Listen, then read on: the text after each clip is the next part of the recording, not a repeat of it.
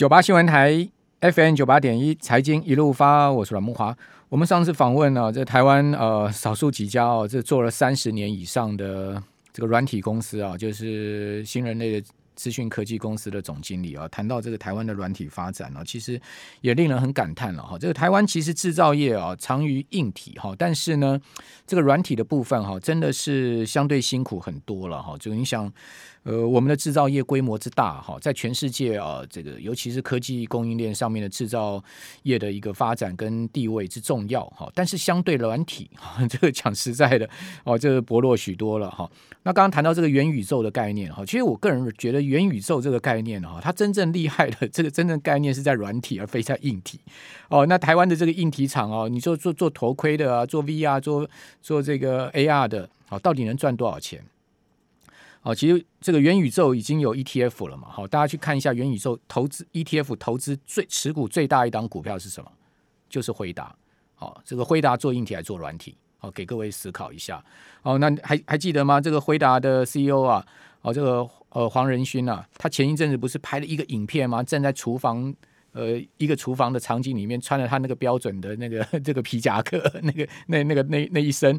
其实那那整个影片都是假的，全部都是。所谓的元宇宙概念出来虚拟出来的，包括皮夹克，包括这个呃 CEO，全部都是假的，连厨房里面的所有东西都是假的。好，因为后来有解密嘛，他骗过了全世界，骗过了所有人。好，这个就呃未来的是所谓虚与实的结合。哈，那当然这个概念哈是很新了哈，但我是觉得台湾做硬体啊，机会讲实在的，你说能赚多少钱，这个机会不大。哦，但是软体的发展空间非常大，比如说脸书的执行长，呃，这个最近也宣布了，啊、这个主播呃，祖克博也宣布了，他要投资多少钱，投资多少钱，然、哦，要去打造这个未来要把脸书改变成是一家元宇宙为基础的公司，为发展这方向的公司，可见这个概念的确是未来哦很重要的趋势跟方向，引领这个科技的很重要的方向。但是我一直在认为，就是说这种概念啊，这种发展其实它最主要还是在软体，哦，硬体上面，我们真的去思考哦，这个其实台湾这硬体发展哦，有很多的瓶颈也好，或者是说有很多的挑战也好。比如说这一期的天下就做了一个封面报道故事，叫做“红色兵团呢攻破台湾的隐形冠军”啊。啊，过去我们常讲哇，台湾很值得骄傲，就是说我们呢在这个科技业上面呢，我们有很多的隐形冠军，好，或者说呢。也不要讲隐形好了，上市贵公司也有很多在全世界做到 number one 的哦，比如说光学镜头的大力光啦、玉晶光啦，哦，都做到 number one 哦，都是全世界最主要的这个呃资讯科技产品啊，这种美国大厂啊、欧洲大厂所依赖跟仰赖的，我们这个零组件。Tier One 的这个供应商，但你会发现，哎，曾几何时啊，大陆的这些厂商啊，逐一在突破技术瓶颈，然后呢，在追赶。比如说大立光最近股价呃苦守两千块，为什么？舜宇光已经攻破这个苹果供应链了哈。所以，我们今天要来谈这个台湾现在目前的呃这些大厂啊，或者是说隐形冠军啊，他们现在目前在整个全世界的领导地位所受到的威胁的问题啊。我们今天请教的是天下杂志的主笔黄玉云。易云你好，哎，主持人好，听众朋友大家好。好，我看到你们这一篇一开头就拿顺义光跟大力光来做文章，对不对？因为大家可能对这个过去成为股王的大力光特别有感嘛，是吗？是的，没有错。其实这个对，嗯、呃，我们过去大家一直在看苹果供应链台，尤其是台厂的苹果供应链的呃同仁来讲，应该是一个还蛮大的震撼。因为我相信木华跟我一样都知道，大立光过去的很非常辉煌啊，它那个毛利率是大家非常羡慕，都是百分之六十以上毛利率，然后那个股王这个地位更不用讲了，就没有想到他竟然被一个所谓的镜头的老二赶过，这个真的是极大的震撼。嗯嗯我个人觉得啦，嗯嗯，好，那。呃，林恩平在这一次的法说会上也硬碰硬的面对了这个尴尬的问题嘛，是吗？是啊，没有错。呃，这一次哦，其实他平常还蛮安静的，但是他这一次就特别还讲说，他就说呢，大力光四年前那时候开发这个呃，就是所谓的六片。塑胶镜片六 P，我们简称六 P 的这个镜头开始，因为是独家供应哦，他就很隐晦的说，这个竞争对手攻不进来，对客户呢也不愿意长期被大力光把持住嘛，哈，那所以他这个客户就开始说要放规格，那这个客户到底是谁？那我想呃，当然他不能够客户是谁，但所有在场的法人媒体应该都知道这个客户指的就是这个苹果。嗯，也就是说，苹果呢，它没有如大家预期的、哦、把这个镜头的片数再往上拉到所谓的八 P 啦，还是维持在原本的这个七 P。所以这也让它的竞争对手舜宇呃找到了这个机会，可以打进这个苹果供应链。对，其实大力光这几年一直在发。发展是所谓潜望式八 P 镜头，对不对？那为为为什么苹果会做这样的决定呢？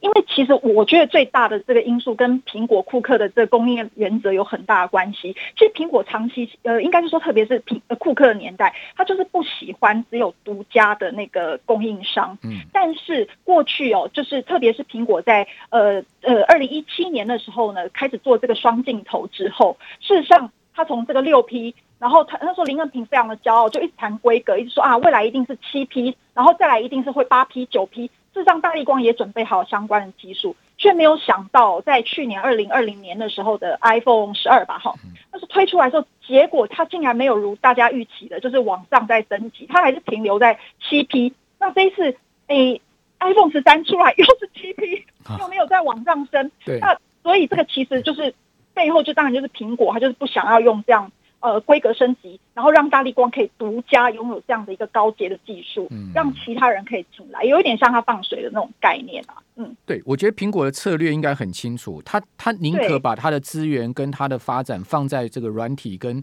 呃系统的提升上面，而非是硬体上面要去不断的升级嘛，对不对？因为它强在未，他而且尤其他未来强在它的整个呃所谓软体服务上面，系统的一个呃这个规格上面。那它 CPU 可以用用最好最快，因为那个 CPU 的部分是要这个符合它的软体跟它未来的这个系统规格的。那但是呢，哎，镜头的升级啊或者怎么样，它可能不是那么 那么 care，因为这个成本的问题哦，他宁可把他的钱花在那上面。另外，他去扶植了红色供应链，我觉得基本上就是要压低台厂的价格嘛，他就是要用 Tier One、Tier Three 哦，用不同的这个呃供应商。呃，去压低台厂的价格，让你台厂知道说，哎，你今天价格不降，好，你今天呃还可以维持这么高的利润率，那我就找别人来做啊，就变成是这样的一个情况啊。确实是这样，刚而且刚木华讲到一个很大的关键哦，就是说为什么它可以不用升级？那这样他难道不怕被其他的手机厂赶过吗？他一点都不怕，为什么？其实刚刚呃前段我刚好在 stand by 有听到木华在强调软体的重要性，因为苹果可以用其他的软体。来将我们照的照片升级美化成感觉好像很规格很高，它根本不需要靠镜头的这个技术的升级来做图片的美化。那所以，我既然可以用软体来达成，我何必再去让独家可以供供应这个镜头技术的大力光来来作为那个唯一的供应商呢？它多出其他人就可以到您刚刚讲的，就是所谓的那个价格的压低，这样的同样的那个呃事情可以发生，对。对，大力光过去担心郁金光追赶，他现在事实上更担心的是 这个顺宇光的这个呃可能超车。哦，这个顺宇光现在开始砍入到七批了。哦，未来这个持续增加，这个苹果增加它的供应量也不是不可能。事实上，不是只有镜头厂遇到这个问题，对不对？我看到你们这一次的报道很全面的，把台湾现在目前的呃一些这个很重要的零组件供应链上面的各家厂商跟各种这个产业的区块都做了一个对比嘛。啊、呃，对，因为呃，事实上，苹果在今年年中的时候也有公布例行的啦，哦，就是公布了他们呃二零二零年的这个两百大的呃就是供应商，那里面我们去算了一下，就是入厂跟台厂的数目，也第一次发现，就是说入厂哦，第一次加速超越这个台厂，成为苹果供应链里面的那个加速最多的国家的这个代表，这样，那我们就去比啦，那到底这个。五十一比四十八，那到底在哪一些领域我们被他们这样子追赶上？哈，我们就稍微做了一下整理。那扣掉刚刚讲的这个毛利率高，过去一枝独秀的这个大立光之外，事实上，我想听众朋友可能很熟悉的，从过去像这个立讯，对，有号称陆版小红海，什么 就那个，对，那这个立讯更不用说了，他从最早的这个做连接器哦，这个王来春，他的创办人这个董事长王来春。然后到现在哦，它其实组装是非常厉害的。它从我们大家用到不想再用这个很红的 AirPods，然后到呃 Apple Watch，然后手机今年也出现在那个手机 iPhone 十三的 Pro 也有那个立讯要进来抢攻的这个影子哦。那我们就想说，哇塞，台呃 iPhone 的供应商第一个最大的大家都知道是红海嘛，吼。第二大的其实是和硕，但是和硕到和硕并没有拿到这个 iPhone 十三的最高阶的组装，那反而立讯一进来，即便它的量还很小，但它一进来就空降，就直接拿到最最高阶，让大家非常的有点感呃哎，好可怕，怎么一进来就拿最高阶？那除此之外哦。苹果供应链还有一个重要的这个零件，尤其是 iPhone 的一个重要零件，就是它的机壳机构件。那大家可能都还有印象，去年呢，台湾的呃机构件的这个大厂哦，金属机壳的大厂可成，可成也卖了中国，它泰州两座专门在做这个 iPhone 的机壳的厂，卖给了卖给了谁？卖给了蓝思。嗯，那这个蓝思也是非常的企图心很旺盛，过去做这个玻璃保护背板。呃，保护盖的这个蓝思，他其实也很想，他心里想要的是什么？他想要跟立讯的王来春一样，他们都不会只想要做单一零件，他们最后都想要像红海，就是从零件最后做到组装。那这样的话可以一体化，以后可能更有这个 bargaining power，可以去拿苹果订单。所以你看，我们这样刚这样盘点听下来哦，几个关键的零件，从这个镜头，然后到这个呃机壳到组装，诶。现在连面板，然后还有的还有那个电池，都已经有红色供应链的影子了。嗯，好。不过这个苹果倒不是说哈，它这个全面扶持红色供应链不要台厂。我觉得，呃，苹果它其实也是有筛选，而且它也今年它的供应链上也踢掉很多入场。据我知道，它也把很多入场，比如其中最有名的就是欧菲光嘛。对，没错，欧菲光也是被苹果踢掉，而且呢，这个股价跌的是惨不惨不忍睹的一个情况。哦，所以苹果它其实有它的策略，我觉得就是说这个策略运用面上面哈，当然是站在呃这个苹果它最大的利益为出发点。换言之呢，就是在商言商了。这个基本上呢，对它在苹果眼中里面呢，它当然看的就是成本，好，以及看的就是这个苹果它本身的利润。好，那至于说。呃，我们台厂到底要走什么样的路？比如说大大力光今天这样的状况下，它要到底要怎么样转型，或者是如何发展？我们等一下回来再谈这个议题。九八新闻台 FM 九八点一财经一路发，我是阮梦华。我们这段同样有直播，您上 YouTube 打九八新闻台，查询九八新闻台可以看到我们的直播画面。我们现在直播留言板上面，哇，大家讨论得很热烈，也也有这个正反两面的意见的并存啊。比如说。哎，这个有什么关系啊？台湾有这个台积电就够了哈。然后呢，另外也有人讲说呢，哎，有紫光、恒大、中芯，哈，这个大陆也有这些公司啊，对不对？就是说，哦，另外呢，也有人说呢，基本上呢，这个媒体这样子看待啊，三零零八的时候就意味低点有限了啊，这个反指标不意外啊。啊，我觉得大家每一个人都有不同的看法。我们觉我我个人是觉得，就大大家可以上留言板去看一下其他人的对我们今天讨讨论这个话题的看法是什么。哦，这个很多不同的意见啊，呃，很值得大家来这个呃观摩一下。啊，那另外呢，也有人说呢，哎，护国神山都要跑去美国跟日本了，之后台湾还剩什么？哦，也有人在骂苹果啊，贪婪的苹果本身利润已经六七成了，还要压缩这个代工的毛三到四的利润。哦，这个真的是。呃，蛮有趣的这个一些留言哈。那事实上，中国大陆啊，啊，中国啊，他也不是说啊，今天啊，他对于说呢，这个入场卡越来越多，苹果供应链感到这个很骄骄呃，这个沾沾自喜骄傲没有哦。因为根据央视啊，大家都知道央视是官媒啊，央视呢，它其实在先前呢就公布了这个苹果啊，去年这个二零二零年呃这个全球供应链的名单哦，其中有三四家。呃，中国大陆的厂商是被踢掉的哦，这个其实引起了这个大陆一些业界的讨论，然后跟甚至一些恐慌了哦，就是担心说这个苹果这个产业的万灵丹不灵了，而且央视说呢，他这个官媒是这样喊话，他说供应链啊，你过度依赖苹果啊，并不是一件好事。哦，所以呢，或许啊，借此摆脱苹果的依赖症也好，有三四家其实是被踢出苹果供应链的。虽然说刚才呃，易云讲说，哎，这个入场的苹果供应链的厂商啊，超越台厂，但事实上，苹果也是在淘汰啊这个入场供应链的。哦，那央视央视是官媒，他甚至还反思了这件事情，也值得我们参考。哦，这个反正呢，呃，基本上我觉得。工业自主了，哦，这个品牌自主了，哦，然后呢，你怎么样去发展一家公司更多元化的发展？这个其实是很重要的哈。也也许你在你自己端单一领域上面做得很专专精，但是也要防这个敌手追上。比如说光学镜头就这样一个情况。我们继续来访问天下杂志主笔黄玉云。那玉云，你觉得我们台湾这些厂商，你列出了很多产业，包括面板、组装、镜头、机构件、声学元件、电池，全面都有这个被竞争跟威胁的一个情况。那怎么样发展我们自己的路呢？就是台湾厂商自己的这条路呢？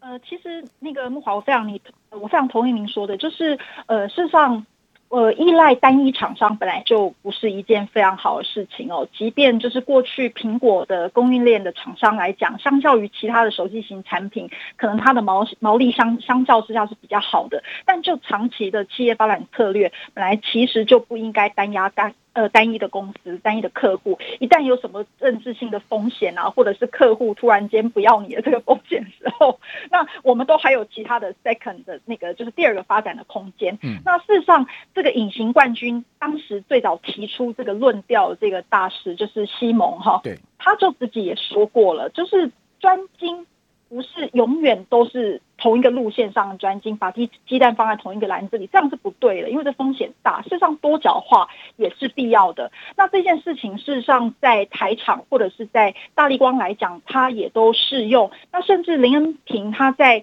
呃九月份的股东会上也在讲说，他们是希望能够重返这个车用镜头来作为发展。那这个部分，呃，其实我们当时在采访这个呃台大国企的那个李基仁李老师的时候，他。就曾经讲过一段话，我觉得蛮有道理的，也蛮想分享给我们的听众。他就说，隐形冠军吼，其实很容易犯的一个策略错误，就是当你的那个成功的要件哦，让你对那个刺激的技术啊，可能会视而不见。所以呢，因为傲慢嘛，所以我然后之前有成功的经验。所以我们就被成功的经验绑架，没有做这个风险的分散。那当年大力光的起家，它其实是做那个塑胶镜头来弯道超车很多当年的这个玻璃的同业，它可能在这个塑胶镜头方面，它也真的做得非常的好。其实到今天哦，即便它现在股价只是弱，但是它它的毛利率相较其他人，它还是相当高的，市占也是很高。那但是这个只是一个小小的警讯，就告诉大家说，哎，是不是在未来面对，比如说像接下来。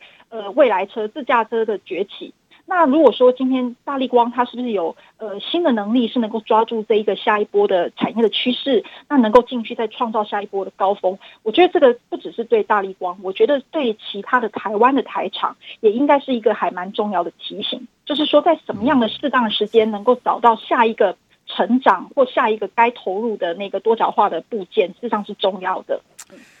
对，其实对台湾厂商来讲，哈，台厂来讲，哈，就没有市场，其实是一个最大的问题。因为我们台，因为因为台湾的市场规模就这么大嘛，哦，台湾的这些呃制造业啊，哈，它必须要放眼全球，以全世界的市场为主要的市场，而不是以台湾的市场，因为你并并不是一个服务业内需产业的情况。哦，那大陆不一样，大陆有这么大的一个市场，美国也有它自己的市场，欧洲有它的市场。哦，所以说呢。呃，现在目前全球化的趋势有变成这个反全球化的趋势啊！你看到美国也要搞自己的体系，那大陆也搞自己的体系，大家都各行其事。其事为什么？因为要顾顾这个呃就业机会啦，然后同时呃顾国家经济发展的或是区域经济发展的基本。好，比如我们刚刚讲说，刚刚易云也讲到说电动车，那最最新的消息，最新大家也看到了嘛？红海不是推出了这个三款红华先进的电动车嘛？大家也都拍手。然后呢，红华先进的电动车呢是。绝对不是只有做台湾市场，台湾市场讲实在的，那电动车能能卖几辆啊？对不对？没有错，没有错。对，宏华先进一定是放眼全世界的这个电动车市场。问题是，大陆的电动车市场已经做得这么成熟了，它为什么要采用你宏华的规格？你跟你的底盘、跟你的这个中控系统、电池系统呢？为什么大陆的电动车已经呃做到这样的地步？比如说，我们刚刚讲央视在。谈到苹果供应链的时候，他同时就举说哦，他说不要过度依赖单一厂商。他说，比如说中国的新能源车市场就是电动车，就是摆脱苹果依赖症的一个选项。他就举例说呢，早在二零一二年，立讯精密哦就已经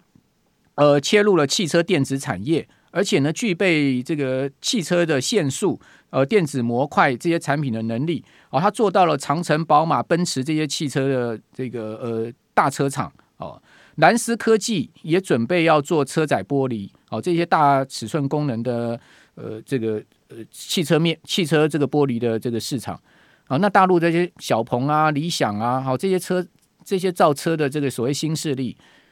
这个就是回过来思考台湾厂商，我们的利基在台湾的利基在哪里？是是这样吗？呃，对，呃，梦华你讲没错。不过我我反而从红海做电动车这件事情哦，我反而有另外一个感觉是说，事实上就像您刚刚讲，现在世界一个世界两套系统，不是做中国生意就是做 non China 的生意。嗯，那事实上，假设说今天红海它能够发展出一套开放性的平台，那今天。美国啦，或是其他东南亚地区的这个新能源车，那如果可以呃找到这些地区的出海口来使用它这样子的一个平台，然后打入呃不管是北美的市场哦，或者是东南亚市场，我觉得它还是有一个 non-China 的利基是存在的。那至少我觉得对一个已经是五到这么大营收的企业来说，它无论如何，它要做一个转型的成长，它都必须要去。呃，对未来做一个未雨绸缪，这个很硬碰硬哦。因为美国也有绝绝大多数的这个大车厂在发展它自己的系统，比如说特斯拉、福特、GM 啊，哈，甚至欧洲的双 B 啊，这个都在发展自己的电动车系统。是没有错，所以我相信这是这不是一件容易的事情。但反过来讲，如果说今天它是一个太容易的事情，我觉得有很有可能就 立刻会被别人赶超。我觉得这个其实跟大立光还有或者是其他我们供应链上看到，不管是可成啊，还是呃，或者是说我们现在所这个面板厂也是很早被入场进逼的。我觉得大家共同思索的都是回到台湾，至少我们没有自己的呃本地的市场不够大，但我们在面对全球的市场的时候，我们如何去找到适合自己，但是又足够量的这个未来去发展？我觉得可能是现在很多企业主在想的，像一个对，就是说头很大，但又不得不思考的问题。不管是从红海，或是到今天的这个呃零组件的这个头，这个大力光，应该都是面临同样的问题。好，那进入到车用镜头是那个。呃，大立光下一个机会吗？哦，大立光最近去呃，这个吃下了先进光，本来两家公司有这个这个诉讼嘛，现在大家和解呢，就是主要就要看先进光在玻璃镜头、在车用镜头的这个市场嘛。是没有错，我我觉得，嗯，事实上这个是呃，我们先看大大立光之外，实上舜宇比它更早诶，事实上舜宇它。投入这个车用，对，所以你投入车用很早了，对，很早，而且 而且几乎我我想搞不好大陆所有的车都有里面都有它，都好的，好的，大力光要很加油，非常谢谢黄逸云，谢谢谢谢谢谢。